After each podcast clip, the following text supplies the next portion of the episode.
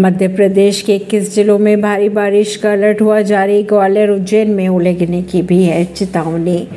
मौसम विभाग के अनुसार अलीराजपुर, बड़वानी, बुरहानपुर, धार, इंदौर, खंडवा, खरगोन लगभग किस ज़िले ऐसे हैं जहाँ पर आंधी, बारिश और ओलावृष्टि की चेतावनी जारी कर दी गई है। मध्य प्रदेश में बीते तीन दिनों से जारी बारिश का सिलसिला आज सोमवार को भी जारी रहा। मौसम विभाग के अनुसार मई माह में भी बारिश की चेतावनी जारी कर दी गई है।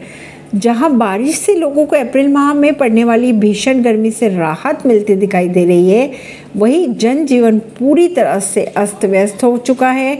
मौसम विभाग के अनुसार आगामी कुछ घंटों में प्रदेश में 20 से ज़्यादा जिलों में तेज आंधी, तूफ़ान के साथ बारिश हो सकती है।